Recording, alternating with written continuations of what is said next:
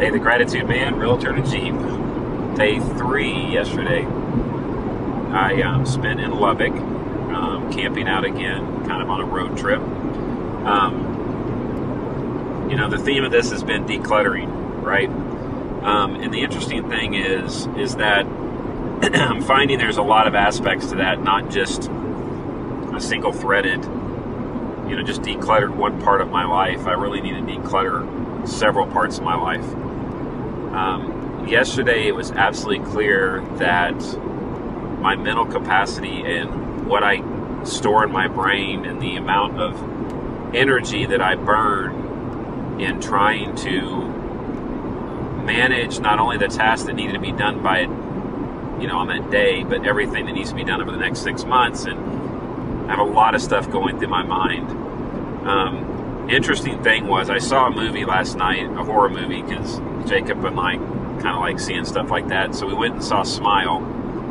Um, and it's interesting because it's being touted as this horror flick around Halloween when it's really about mental illness. Um, and I won't give away the movie, but being cluttered and having all these horrible thoughts in your head can really start to build up.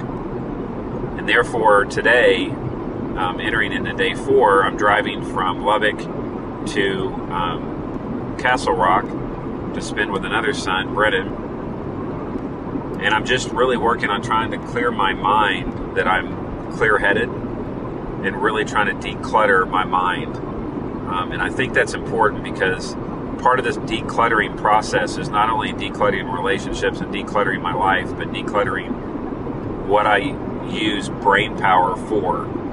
Um, you know, you hear several famous people and they wear the same thing every day the same shirt, same pants, because what they feel is that they don't want to use the mental energy to determine what they're going to wear on a daily basis.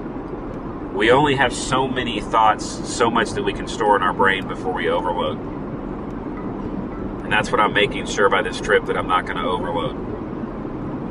I would tell anyone, yes, I've struggled with depression. I've, I've, I've struggled with some pretty rough things throughout my life.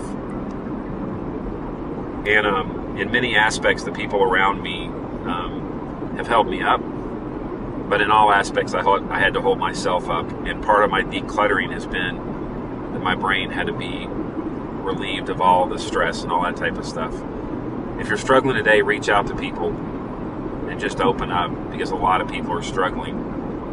And we don't need to hold people back because they're struggling. We need to lift them up. And this whole decluttering of my mind is just, I'm really going to figure out over the next several days what exactly I need to be focused on. So, again, day three, really decluttering the mind, and I, I had a wonderful day. Um, and so, we'll keep doing this every day um, during this journey. Until I see y'all next time, live in gratitude because every day we should be grateful for what we have.